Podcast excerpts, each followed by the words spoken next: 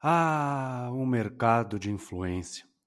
Como somos impactados cada vez mais por influenciadores e influenciadoras com conteúdos elaborados, com superproduções, que acabam deixando esta frente cada vez mais madura, consolidada e ganhando atenção constante dos anunciantes.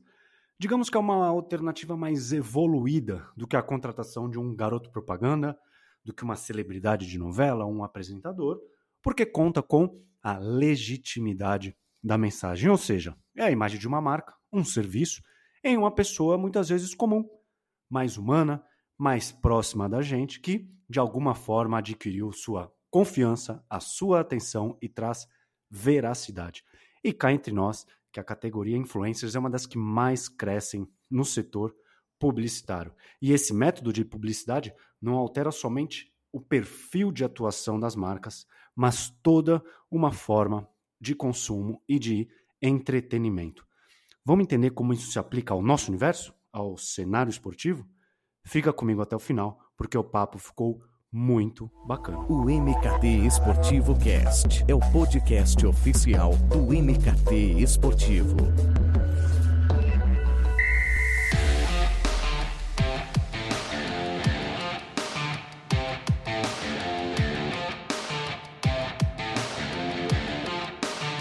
No ar, mais uma edição do MKT Esportivo Cast, e eu já começo fazendo algumas perguntas. Você já comprou algum produto influenciado por uma celebridade? Já arrastou pra cima porque um ou uma creator falou que era pra você fazer isso, pra conhecer um produto, uma marca, ou mesmo participar de uma promoção? Você parou já pra pensar na produção envolvida em um canal do YouTube para que o conteúdo chegue no dia, no horário e naquele grau de excelência que eu sei que a sua exigência pede? E por que eu já cheguei chegando desse jeito? Porque hoje o tema do nosso podcast é o mercado de influência no esporte. Mas por que falar disso? Não sei se você sabia, saiu uma pesquisa que 48% das pessoas de 18 a 24 anos, elas compram um produto após a recomendação de um creator. E este ano, a Forbes, em março mais ou menos, estimou que a indústria do marketing de influência gira em torno de 10 a 25 bilhões de dólares. Portanto, é impossível ficar indiferente à força deste setor e entender o seu espaço dentro do nosso mercado, como isso tem impactado as atuais gerações, como as marcas têm buscado utilizar esses influenciadores e influenciadoras para se comunicar com mais novos e também adequar-se a este consumo digital, transparente e principalmente humanizado. Para falar sobre isso, eu recebo o Rafael Grosten, fundador e CEO da NWB, que é uma rede de canais digitais líder de mercado e referência no vertical de esportes. Para você ficar completamente familiarizado, a NWB ela é dona do Desimpedidos, canal que, obviamente, você conhece. Rafael, bem-vindo ao nosso podcast. Obrigado, Edu. Maravilhosa é o seu abre para a nossa conversa. Aí, já vários ângulos para a gente conversar. Obrigado, é um prazer participar. Pô, prazer é nosso. Rafael, fala um pouco sobre a criação da NWB, que acho que chegou no mercado, né, muito perto aí de uma Copa do Mundo. Eu acredito que tenha sido um ativo importante para o crescimento de vocês, né, naturalmente pelo foco em esportes, até aí chegar nesse patamar de referência que hoje a empresa está. Sim, o começo da NWB é de 2013 a fundação, né, e a gente começou de uma maneira um pouco diferente das empresas, na verdade os agentes que operam aí no meio de influência. A gente já nasceu com investimento de fundos, já tinha ali uma bagagem, um dos fundos que na ocasião, né, apostou na ideia foi a Joá Investimentos, então eles já tinham a participação no Porta dos Fundos, então já tinha um legado ali que eles queriam aplicar no esporte. Obviamente o fato de uma Copa do Mundo acontecendo no Brasil ajudou bastante, né, para que o negócio saísse do papel. Passamos por várias fases, né, então o Desimpedidos, que é o canal mais conhecido da empresa, que foi fundado justamente um ano antes, a ideia era já ter uma audiência relevante ali para a Copa de 2014, e a ideia era sempre foi trabalhar, na época assim, o marketing de influência ainda engatinhava, mas era muito mais a questão de trabalhar conteúdo fora da televisão, fora dos meios tradicionais, e poder trazer ali uma visão mais próxima do que a audiência de fato se interessa em consumir, né? Já percebi que existia uma oportunidade nesse sentido. Acho que o Porta dos Fundos é uma referência para a gente também, na época, né? No humor, a gente via eles falando de assuntos, enfim, de uma maneira muito autêntica, né? E inspirou vários outros negócios, tipo o Desimpedidos. Tanto que um dos sócios, na época da NWB, era o Antônio Tabet, o Kibiloco, que é um dos criadores também do Porta dos Fundos. Então, isso tudo ajudou nesse começo. É porque acho que naquela época, além do Porta dos Fundos, né, que chegou com muita força, também chegou com muitos atores, muita gente conhecida, era uma época que o consumo no YouTube estava muito em alta, né? E na minha opinião, faltava essa parte do esporte com humor, já que o Porta também estava chegando, porque era uma época que tinha ali já tinha Felipe Neto, Kéfera, Christian Figueiredo, então eram jovens que já estavam dentro do YouTube, mas eu acho que com esse foco no esporte ainda faltava, né? Essa lacuna que eu acho que o Desimpedido chegou preenchendo e tá aí há tanto tempo, né? Eu acho que a gente acabou unindo, né, essa oportunidade que você acabou de colocar. Então a gente já via vários criadores endêmicos da plataforma tendo sucesso. E naquela ocasião o sucesso era realmente audiência, nem tanto financeiro, né? Era muito mais uma opção de você, uma oportunidade de você aparecer para um público sem precisar ter um contrato com a televisão, né, ou com uma rádio, e que no público jovem tinha muita atração, mas o público mais maduro não acessava tanto, era uma coisa muito de adolescente, né? Olhar para o YouTube com esse vértice.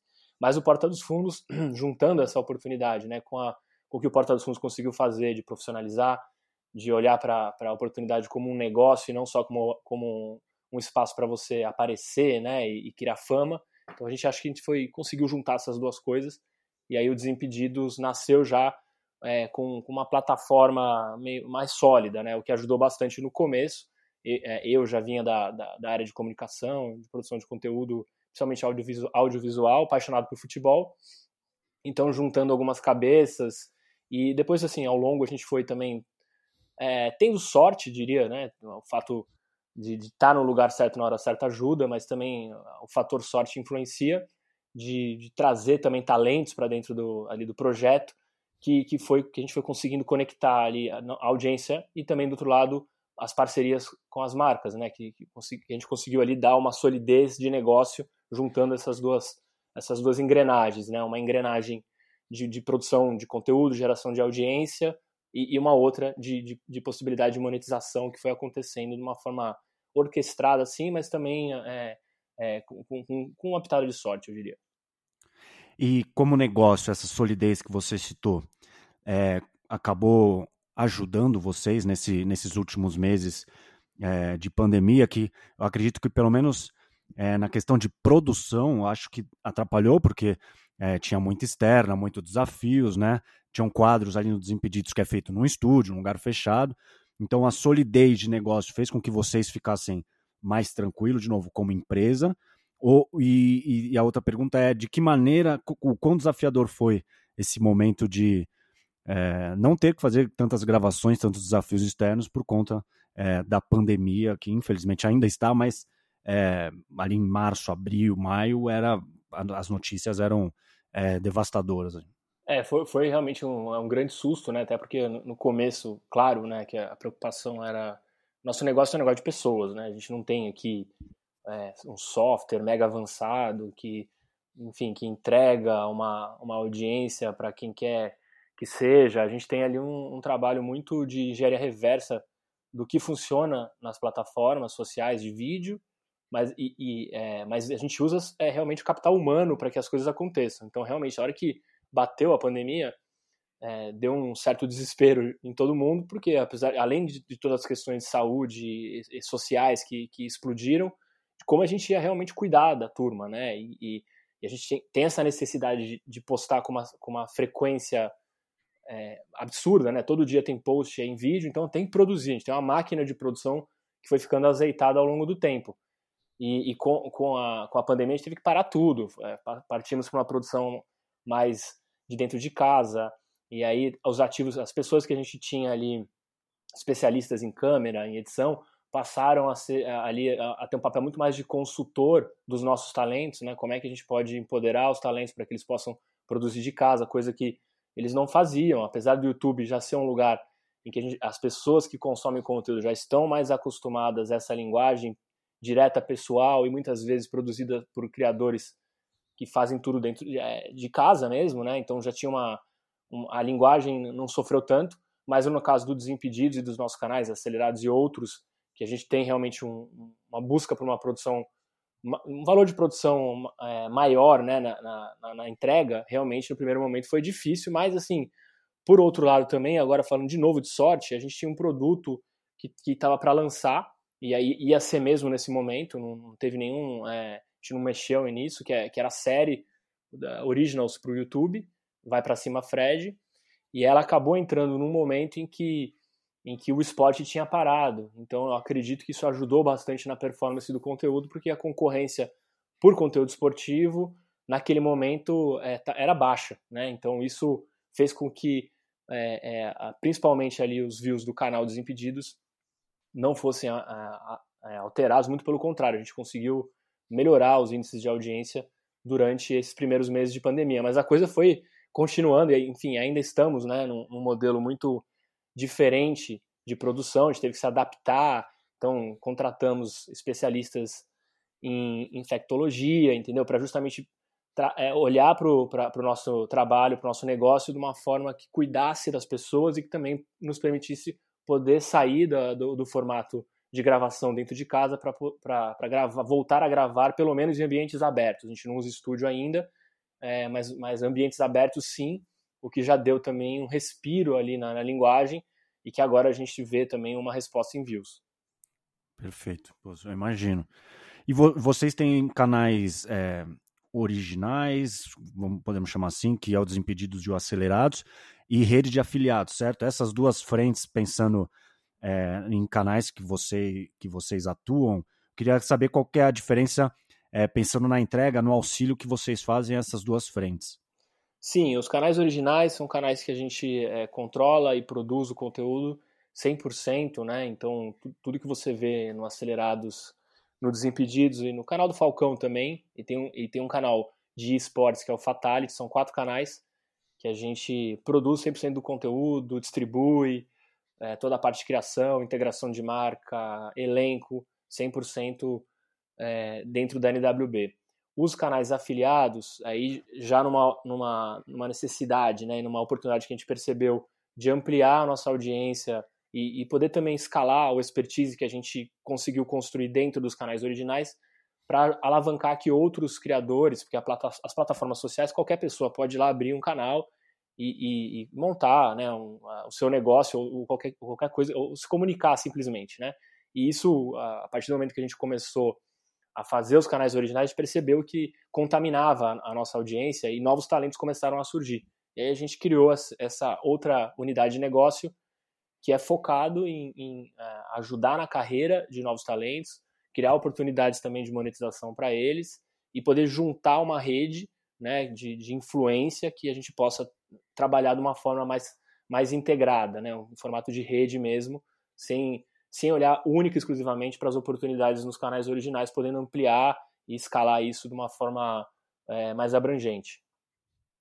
E quando uma marca chega até vocês, ela já chega com um canal em mente ou, né, elas ouvem muito aí do know-how, da expertise que vocês têm, já que naturalmente vocês vão buscar a melhor entrega possível, qual o canal que se enquadraria melhor naquele produto, na imagem de uma marca.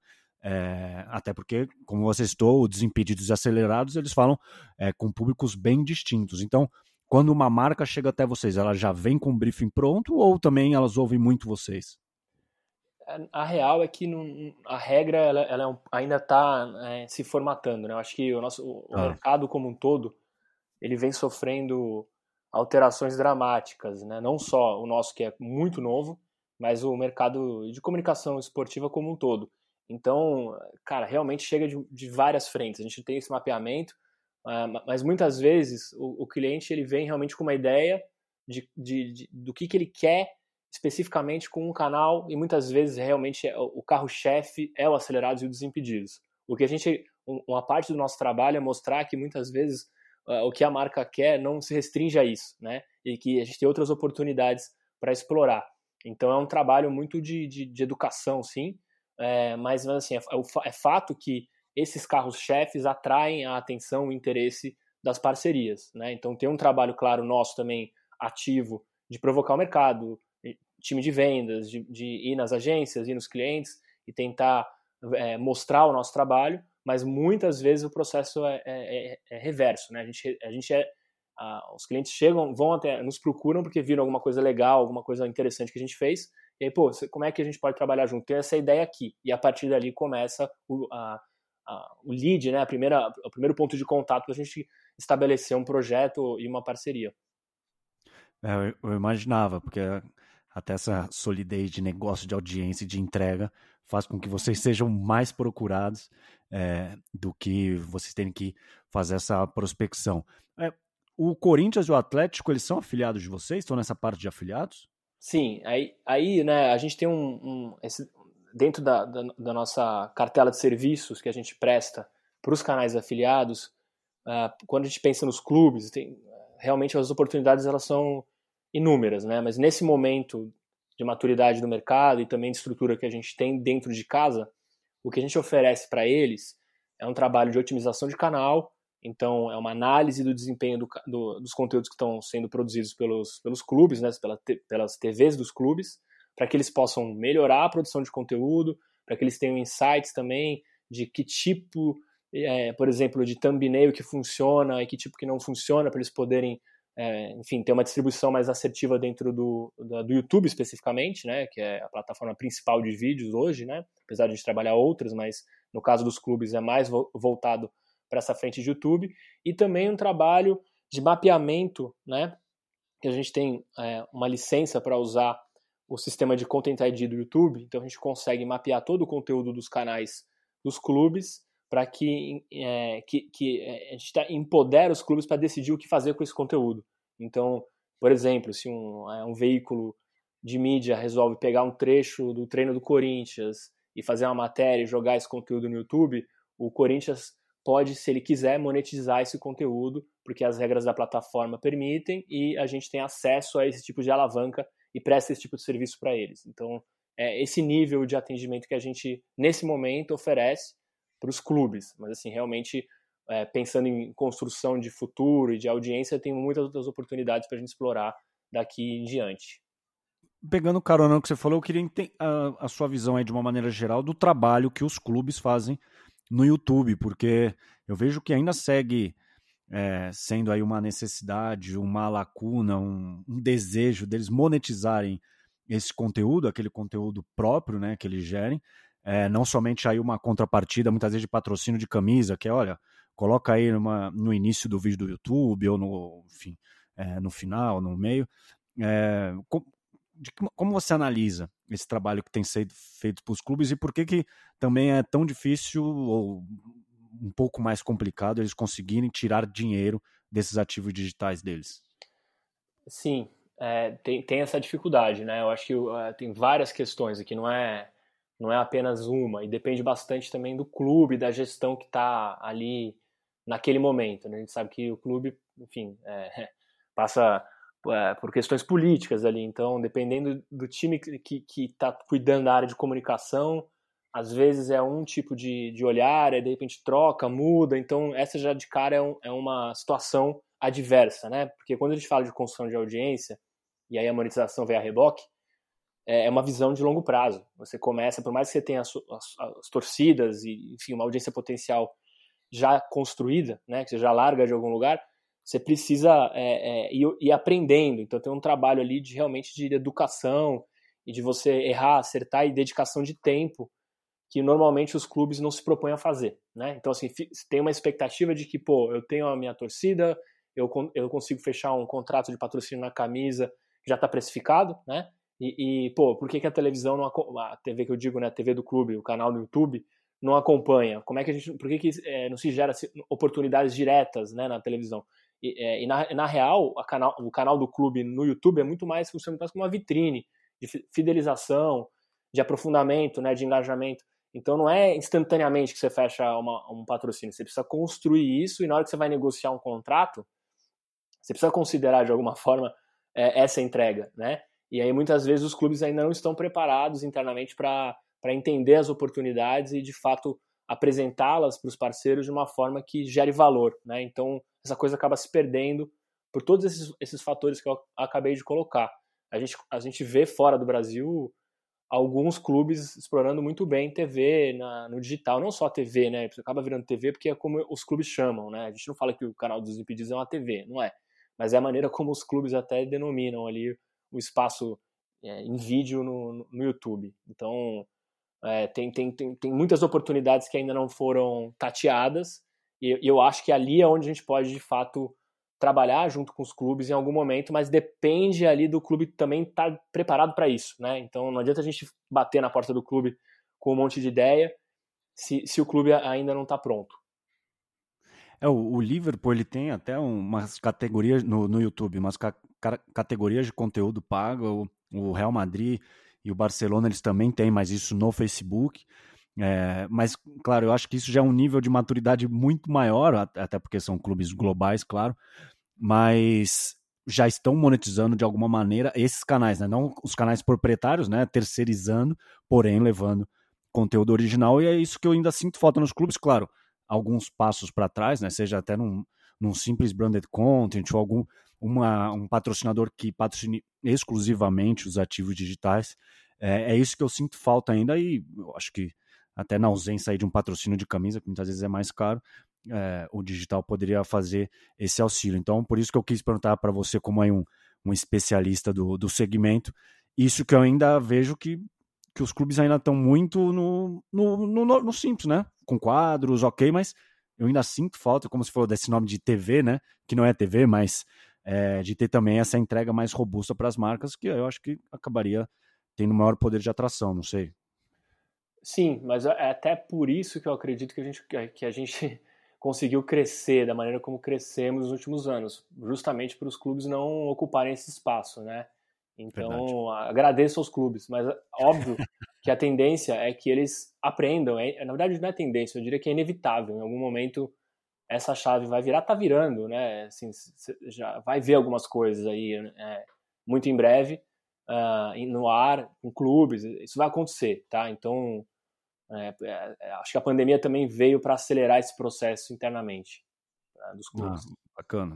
Bom, ô Rafa, uma dificuldade que eu vejo dos canais, principalmente dos mais antigos, é de se reinventar. E eu não digo sobre criatividade, eu digo de você entregar cada vez mais valor e essa prateleira subir a cada grande projeto. O Felipe Neto, gostem ou não dele, né, ele é um puta cara de internet, e ele fala muito sobre isso, e aí principalmente para ele que faz vídeo todo dia, às vezes até mais de um, né? Então, que naturalmente é algo desafiador, é um desafio muito grande.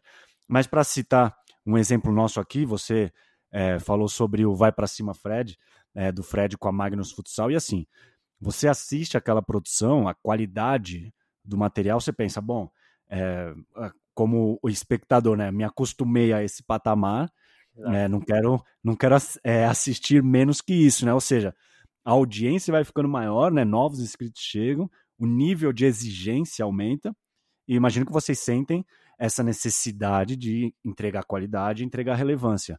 Então, como entregar? Essa é a pergunta que eu te faço. Cada vez mais valor para o público e também para os anunciantes que acabam aproveitando dessa qualidade que vocês oferecem, né? A gente costuma falar lá na NWB que o sarrafo ele só sobe, né? Você nunca Sim. desce. Então, de verdade, isso é um dos desafios que a gente enfrenta. A gente tem muitas ideias e muitas vezes a gente consegue realizar, e é muito satisfatório você ver ali o projeto no ar, mas depois que passa, cara, sempre tem uma ressaca, assim, é impressionante, assim, justamente por esse motivo que você acabou de colocar. A audiência se acostumou, aí, puta, não é mais tão legal, porque, pô, acabei de passar por uma experiência, nossa, né, vibrei e tal. Como é que você resgata essa relação, né? Então, passa, assim, por pensar coisas, projetos ambiciosos e sempre elevar o sarrafo, né? Então como é que a gente, tá bom, fizemos isso, agora qual que é o próximo passo, né? E se desafiar nesse sentido, mas também de olhar que é exatamente por isso que a rede funciona, né? De repente ali, exatamente no Desimpedidos, no domingo, que é o dia que você viu a série do Fred com o Magnus, original do YouTube, né?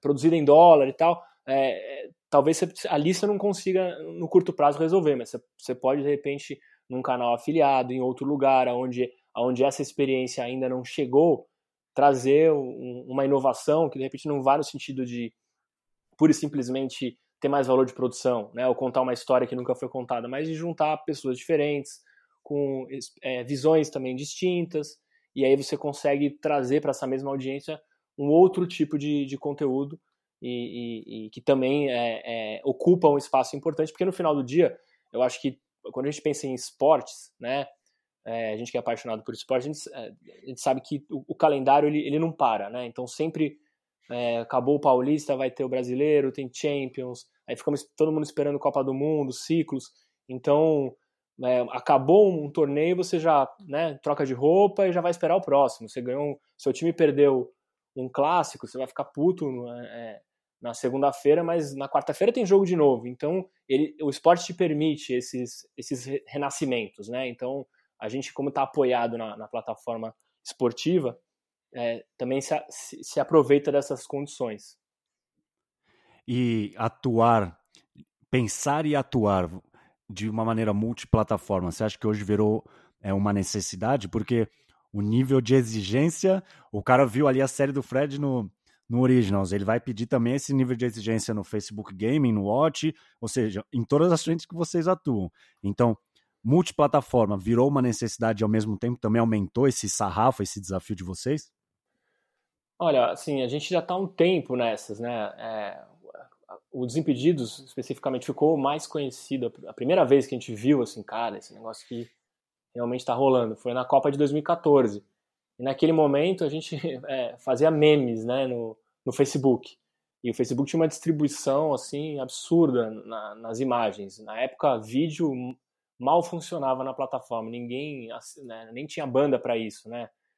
E já era um lugar ali que a gente nem esperava que fosse acontecer, aconteceu, e a gente obviamente olhou com bastante carinho para o Facebook naquela ocasião. Aí o YouTube começou, veio o Fred e tal, aí o YouTube explodiu, de repente quando a gente menos esperava, o Facebook compra o Instagram, vira o lugar, né, de monetização, então muitas oportunidades no Instagram. Agora a gente está vendo o TikTok vindo com tudo, o Facebook Game, que você deu um exemplo, talvez não tenha o mesmo alcance que um YouTube, que um TikTok, que um Instagram, mas gera uma experiência muito valiosa para os fãs que querem se engajar com os talentos. Então, assim, aí você, né, você olha de outro jeito. Então, óbvio, assim, essa questão da multiplataforma, ela é sem dúvida central, mas não quer dizer que você precisa estar em todas, né? Claro, de novo, depende muito do que você busca com a sua comunicação, com o seu negócio.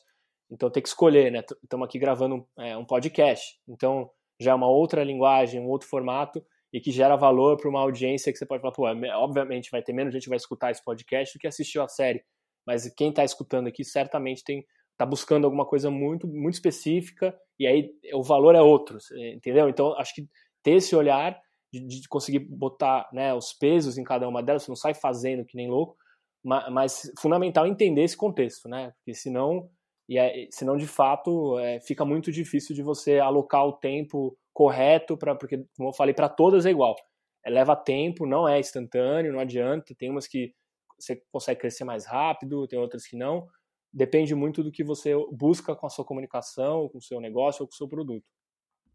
Putz, perfeito, Rafa, porque isso é uma coisa que eu até falo nas redes do MKT Esportivo, você citou dessa necessidade, não é preciso estar em todas, porque um movimento que eu vejo, principalmente nos clubes de futebol, tão logo uma plataforma surge, os times correm para ser pioneiros, para ser os vanguardistas das redes. Isso aconteceu com o Snapchat e isso começou a acontecer no TikTok. E quando veio o TikTok, eu até coloquei no Twitter, falou, clubes, não tornem o TikTok o novo Snapchat. Vejam de que maneira vocês podem atuar lá dentro, se faz sentido, se você tem uma estratégia, enfim. porque senão vira aquilo lá, um perfil que está lá e que não é atualizado. Por exemplo, alguém pode falar, um exemplo, você acompanha o Desimpedidos no Twitter, fala, putz, acompanha, mas eu prefiro muito mais no YouTube. Por quê? Porque o clube sente a necessidade de estar em todo lugar, e às vezes aquele cara que atualiza o Twitter, ele também tem que fazer TikTok, ele também tem que fazer o Facebook. Putz, então assim, porque os clubes têm uma estrutura enxuta. Então essa é uma coisa que eu sempre bato na tecla de não precisa estar em absolutamente todas as redes sociais, porque senão você vai deixar alguma delas, se você não tem uma estrutura, se você não tem uma mão de obra, um profissional qualificado, alguma delas vai ficar deixando a desejar. Isso para a imagem institucional de um clube, para o trabalho que faz, é muito ruim. Pelo menos essa é a minha impressão. Concordo. Eu acho que, assim, de uma certa forma, é até natural, né? Você vê lá uma plataforma bombando. Você pegou o exemplo do TikTok, perfeito. Pô, aí vem algum executivo da plataforma, pô, você não quer abrir, porque, né, trabalho de growth, de crescimento, que todas fazem. Você não quer abrir aí o seu perfil, às vezes oferece até dinheiro, né, pra começar e tudo. Você vai querer, né, pensando aqui a cabeça do clube, pô, lógico, né, você tá bombando, né, minha sobrinha não para de assistir, eu preciso estar lá, né, essa sensação. Mas, sem dúvida, se você por trás não tiver um olhar estratégico, o que você quer com isso, no final do dia ou você vai estar fazendo besteira, né, fazendo bobagem, botando um conteúdo que vai, como você falou, tirar valor da marca, ou pior, em algum momento você vai deixar de fazer, vai ficar aquele espaço vazio, né? Que algum dia teve conteúdo, que de repente você escapa, né? Você tá lá procurando, pô, será que o time tal tem perfil no TikTok?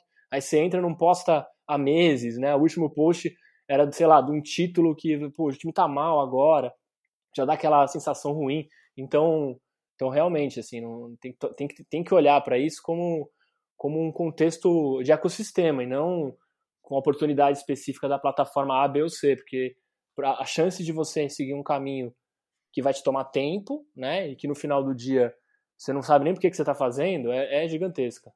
Sim, perfeito, nossa, perfeito. Porque dá para ser multiplataforma usando essas, digamos, tradicionais, porque agora o Insta chega com o Reels, então assim, as plataformas elas vão evoluir, vão entregar cada vez mais frentes para você gerar conteúdo e, putz, é bom ter essa inteligência por trás para saber, faz sentido? Não vamos usar o Reels, vamos focar no TikTok, enfim, porque senão, que nem você entra no site oficial de um clube, você vê aqueles ícones, uma fila de ícones, você vai clicando, que nem você falou, tá o último conteúdo há 2 meses, nossa, isso é muito broxante, eu acho que, putz, não faz sentido algum, por isso que eu sempre faço esse alerta e a galera às vezes dá uma criticada lá, mas não podem tornar o TikTok, por exemplo, o novo Snapchat, né, mas tudo bem. Ô, Rafa, entrando no universo aí do Desimpedidos, já que você falou aí sobre o início do canal no comecinho do nosso papo, eu queria entender a lógica por trás da criação de um quadro e a escolha de quem vai comandá-lo, já que olhando aí pro Fred, pra Alex Xavier, pro Bolívia, Chikungunya, são perfis completamente diferentes. Eu imagino também que eles impactem públicos diferentes ali dentro do canal. Como é que funciona esse processo de criação e a escolha, digamos, dos personagens? Sim, essa é uma pergunta muito boa. A gente, inclusive, dependendo da data que a pessoa escutar essa conversa, esse nosso papo, isso talvez tenha mudado, tá? Porque realmente muda o tempo inteiro. A gente ali trabalha em cima do que funciona nas plataformas, e aqui você falou dos quadros, então estou entendendo que a gente está falando de YouTube, e o YouTube é realmente a nossa principal plataforma, se você vai olhar ali quantidade de views, não vou nem entrar nessa discussão, porque realmente senão a gente não vai sair daqui, mas o view mais qualificado é realmente hoje no YouTube, porque em média, no Desimpedidos, cada pessoa assiste 10 minutos, isso não acontece nas outras, então tem um trabalho ali de observar o que a plataforma, o que funciona naquele momento na plataforma, e aí a gente vai, obviamente, pautando quais são as ideias que fazem mais sentido para entrar na grade naquele espaço de tempo. E, só que, assim, algo que a gente também entende que é muito valioso é a autenticidade de cada um deles. Eles são realmente diferentes. Apesar de a gente estar falando aqui, quando, né, nicho de esportes, futebol já é nicho do nicho, né? Se você for olhar o YouTube como uma plataforma agnóstica e que pega todo tipo de conteúdo.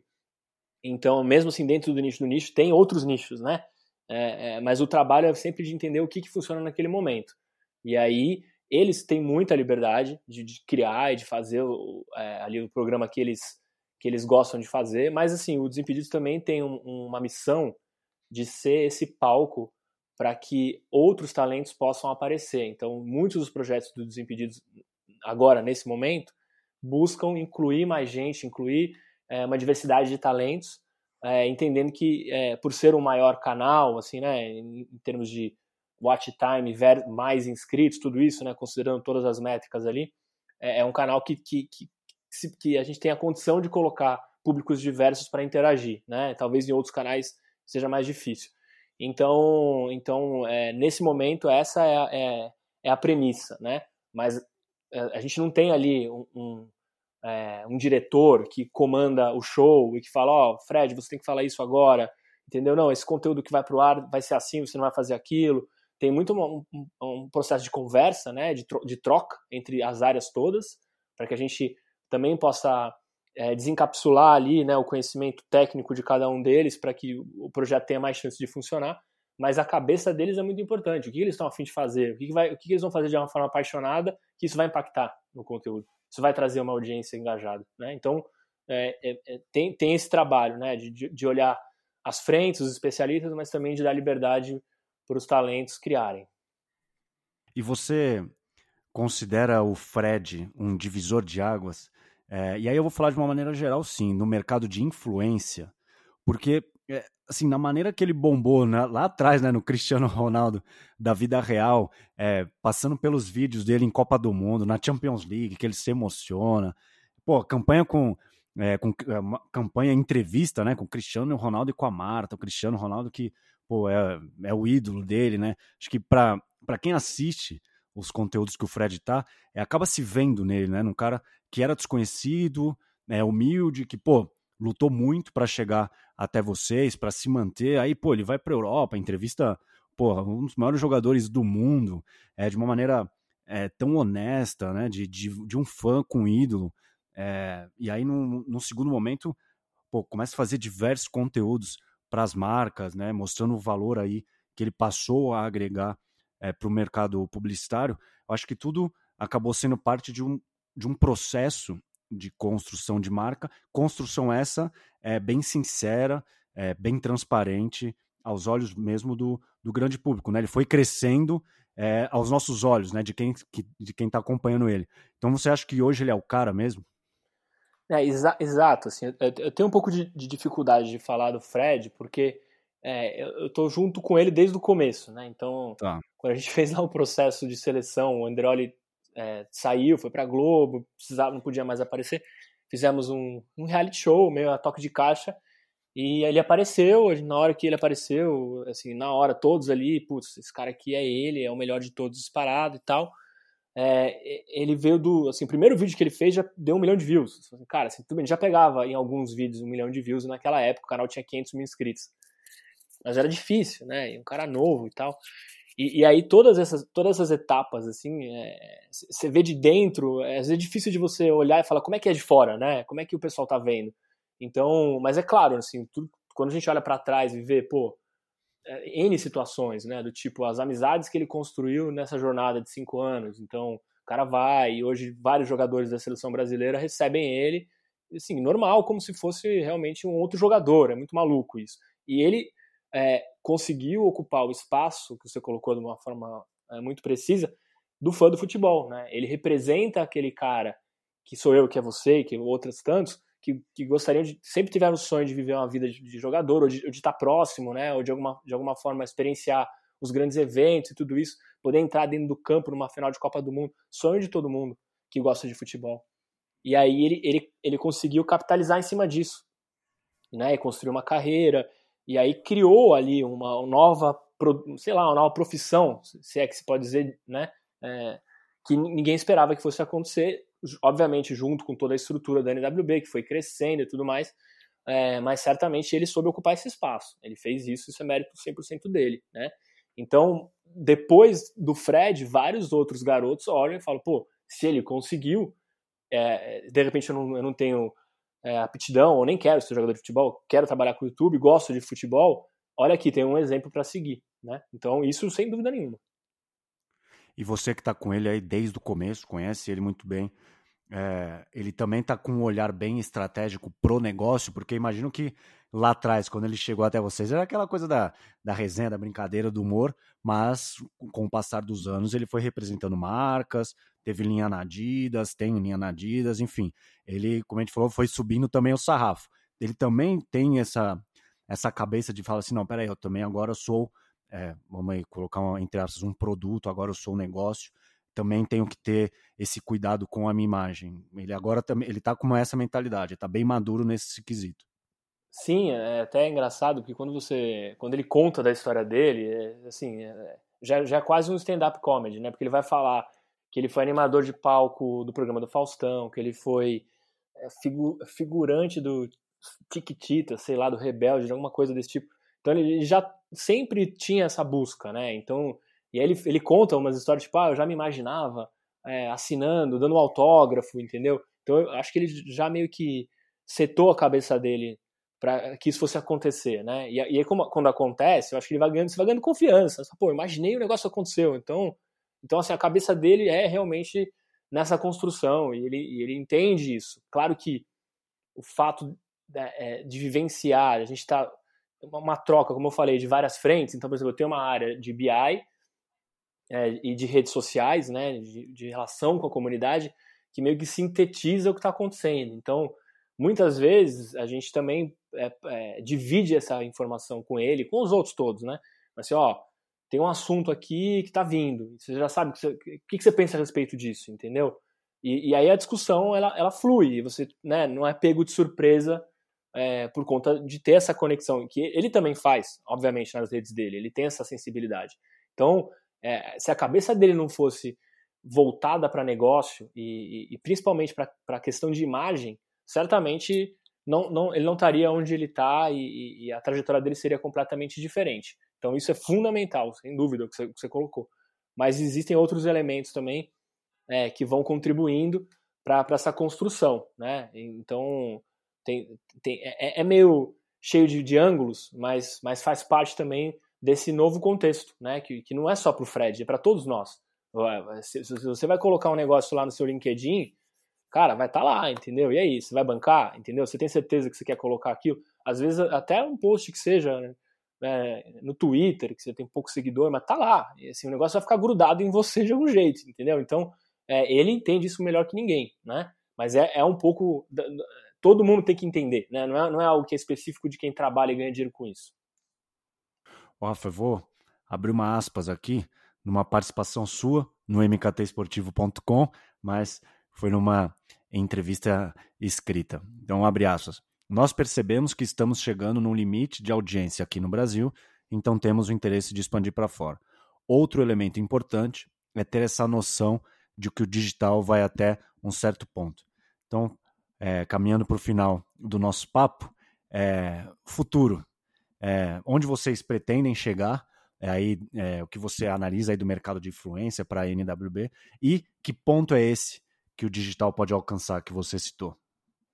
Tá, então, assim, a gente vem sendo provocado pelos nossos parceiros, as marcas em geral que têm esse alicerce no mundo esportivo, para a gente acessar verbas mais robustas, a gente precisaria ter um alcance que vá além do Brasil. O Brasil, apesar de ser um país continental e que tem ali um mercado de 200 milhões de prováveis consumidores, ele tem um limite, né, de poder de compra, e as marcas, principalmente as marcas globais, né, claro, elas têm um planejamento que olham para os países e regiões com verbas específicas. Então, assim, para a gente acessar, isso que eu falo do limite, é para acessar uma verba nova. Por exemplo, no cliente que nem a Adidas, a gente teria que ter uma audiência Latam, para chegar ali no bolso Latam, sair do bolso Brasil para o bolso Latam. Então, isso já é uma alavanca, né? Já é um driver que nos provoca a crescer. Então, crescer no sentido de ter uma audiência que extrapole o Brasil, né? E conectando com outro ponto, né, do mundo real, então, assim, claro que com a pandemia tudo ficou meio de cabeça para baixo, mas o digital, a gente sente isso, né? A falta que eu sinto, assim, de entrar ali no, no restaurante ou no escritório e esbarrar em alguém que você não está esperando que você ia esbarrar, e aí você conversa com a pessoa e seu dia fica melhor, porque você encontrou uma pessoa que você não esperava que você ia encontrar, né? Isso acabou, né? Às vezes você tá aqui, você tem que marcar, a gente combinou um horário, entra ali, você atrasa 5 minutos, a pessoa já acha que você não sumiu, evaporou, né? Então, virou de ponta cabeça. Mas, assim, essa necessidade, eu não vejo que isso vai acabar. Muito pelo contrário, eu acho que a gente tá sentindo uma ausência enorme. Então, o digital nos possibilita ter esse alcance, esse chegar e tocar as pessoas, mas elas sentem essa falta. Então, a gente percebeu que seria importante, né, criar possibilidades, criar espaços para que as pessoas se encontrassem com os seus ídolos, com os talentos da casa. Então, essas duas frentes são desafios para a gente, né? Como é que a gente consegue acessar esse dinheiro latã ou chegar numa audiência que hoje a gente não acessa pela limitação da língua, né? Porque a paixão pelo futebol ela é comum, sem dúvida, né? E como é que a gente também consegue estar mais presente na vida das pessoas, dos fãs, na forma física. Então, esses dois elementos são provocações que a gente tem explorado agora, claro, alguns passinhos para trás, mas com certeza, assim, ao passo que a gente consiga voltar a viajar, voltar a ir assistir jogo no estádio, esse assunto vai voltar para a pauta. Até aproveitar a sua participação e talvez possa entrar um pouco nesse futuro aí no curto e médio prazo. Não sei se você tem acompanhado esse movimento de direito de transmissão no Brasil. Pô, a Bundesliga, ela já está sendo transmitida gratuitamente por um aplicativo de celular, o Facebook já transmite a Champions League, fora outras plataformas de streaming com torneio de base, com futebol feminino, enfim. Você acha que isso de alguma maneira, em algum momento, muito pouco ou muito, impactará na demanda de vocês, ou não sei, também já impacta, já que a Champions já está aí no Face há alguns anos, mas você acha que isso em algum momento vai ter um reflexo positivo para vocês? Sim, não, acho que sem dúvida, isso é algo que a gente olha com muito, muito carinho, né? Se você acompanhar agora nesse momento, ou final de setembro, né? Amanhã, sexta-feira, a gente tem uma transmissão da Supercopa Desimpedidos, que é um torneio entre influenciadores e personalidades que a gente transmite ao vivo no nosso canal, no YouTube. E a gente tem uma audiência que, se você olha lá, tá lá, né? Tem outros jogos, outros canais que também transmitem jogos inclusive valendo título, né? Enfim, jogos de torneios de verdade, não que nem o nosso, né? Que é um torneio que a gente inventou, né? E a audiência do nosso torneio é igual ou maior do que muitos. Eu não vou colocar aqui para não parecer que é competição, mas é só para ter um parâmetro, né, para balizar. Então, existe sim uma oportunidade, a gente com certeza olha para isso como um complemento, né, ou até mesmo um lugar a se chegar, né, porque a audiência nada mais é do que a disputa pela atenção. Então, inclusive a gente vê isso, né, quando tem jogo na televisão ou em qualquer outro lugar, a nossa audiência cai. Porque a nossa audiência não vai ficar assistindo o vídeo do Fred, do Bolívia, do Chico, enquanto está passando o jogo, ela vai assistir o jogo, né? Então, isso, sem dúvida nenhuma, para a gente é um lugar que a gente quer estar, né? De que maneira, em que momento?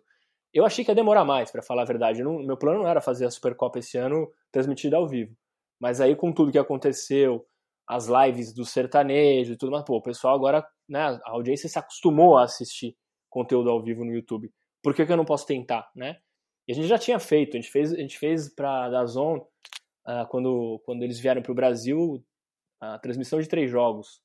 Então, é sim uma busca. Claro que a questão dos direitos é toda cheia de nuances, enfim, totalmente entrelaçada, e a gente não é o nosso core, né? Mas a gente está de olho e algumas oportunidades estão se apresentando para a gente também, porque, como eu falei aqui, a construção de audiência, olhando para um clube que quer transmitir os seus jogos, precisa ter uma audiência consolidada, né? Precisa ter uma audiência que tenha frequência, que volte, né, para os canais do clube. E a gente sabe fazer isso. Então, como é que a gente consegue juntar uma coisa com a outra e, de repente, ter um produto novo? Então, esse tipo de visão tá também no nosso horizonte. Putz, fantástico você trazer essa visão, né, de, como você citou, que acaba, entre aspas, concorrendo, né? E aí você tem um impacto de audiência, porque tá passando algum outro jogo. Isso é demais. Eu nem tinha pensado nisso, até quando eu pensei em te perguntar isso, porque essa coisa de a Bundesliga gratuitamente para o celular foi uma coisa de semana passada, né? Então talvez ainda possa impactar de alguma maneira, mas legal que você já trazer esses cases. E verdade, também teve o projeto com o DAZN, bem lembrado, eu não lembrava, mas putz, é um ecossistema muito, muito grande, e a Supercopa de Desimpedidos é sensacional. É o melhor futebol do mundo, né? Exato, é o rock goal, né, do antigo. E esse ano ainda piorou, né, porque o pessoal tava todo mundo sem jogar futebol há meses, então... Nossa senhora, assim, tá show de horror, mas é divertido, então, assim... E como eu falei, assim, tem ali um negócio, as pessoas querem ver a coisa acontecendo na hora, então se der cagada, né, se alguma coisa acontecer, se der errado, eu vou ver ao vivo, então isso gera... E só para complementar, né, com a relação da competição, ela é uma competição, mas assim, é bem mais ou menos, porque é claro que na hora dos 90 minutos, o nosso fã vai querer ver futebol. Tanto que quando o esporte saiu, né, a gente caiu a nossa audiência. A gente não tinha competição dos jogos, mas o assunto não existia, né? O assunto estava morto, estava paralisado. Então acabou o jogo, todo mundo vai para o YouTube, vai para o Facebook, para o Instagram para ver repercussão, para, entendeu, consumir mais conteúdo. E aí a gente surfa essa onda. Então tem assim essa questão de competição, porque hoje a gente não acessa esses direitos, né? Mas isso que eu quero dizer é que tem a possibilidade de juntar uma coisa com a outra. Sim, sim, perfeito. Até durante a Champions tinha um real time na Leis, né? Numa ação que eu lembro pelo Twitter, né? Que é mais ali que dá para fazer um acompanhamento. Então até também algumas formas de entrega de conteúdo que vocês fazem para os parceiros, acessando aí indiretamente os torneios. Sim, a gente faz, exatamente. Esse é um dos nossos produtos, né? Cobertura de torneio, e aí passa por todas as frentes que a gente pode entregar. Sim, tem isso, né? Mas aqui ainda, pensa, a gente está fazendo um trabalho para um patrocinador que, né, que decidiu patrocinar tal torneio. A gente está pegando ali, né, totalmente borderline, né, totalmente, sim, na beirada. Sim. Então, assim, cara, tem um centro nervoso ali muito interessante que a gente ainda não acessa, mas que eu acho que espero que a gente, em algum momento, consiga fazer isso. Certamente, é questão de tempo.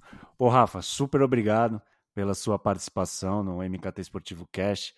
Parabéns pelo trabalho que você e a sua equipe realizam na NWB, com Desimpedidos, Acelerados, enfim, com o canal do Falcão e tantos outros. Acho que falou de esporte, certamente tem o trabalho da NWB por trás, se não na criação, mas dando esse auxílio e suporte, e isso certamente faz com que o mercado de influência no esporte no Brasil seja cada vez mais forte, traga aí novas empresas e produções de altíssimo nível, e o espaço é seu para o último recado. Não, eu queria agradecer, Edu, inclusive o trabalho de vocês, eu acho que é muito valioso, né? Eu acompanho, e a gente poder ver o que acontece no meio, né? Porque é um meio que tem tantas oportunidades e pouco profissionalizado, é muito engraçado isso, né? Mexe com paixão, e tem tantos agentes, como os clubes, as federações e as marcas, e marcas globais investindo pesado, fora toda a parte de mídia, que é gigantesco, e não existe, né? Você olha para o meio financeiro, qualquer coisinha que acontece, notícia em tudo quanto é canto, capa do jornal, né? E o nosso meio carece, né, desse tipo de iniciativa, então eu queria agradecer o espaço e parabenizar vocês pelo trabalho. Muito obrigado. Pô, obrigado pelas palavras e também pela sua participação. E ouvinte, você que ficou até o fim, você já sabe, gostou deste episódio, compartilhe nas suas redes sociais, compartilhar no Stories, marca o MKT Esportivo, que a gente compartilha no nosso perfil. Muito obrigado e até a próxima.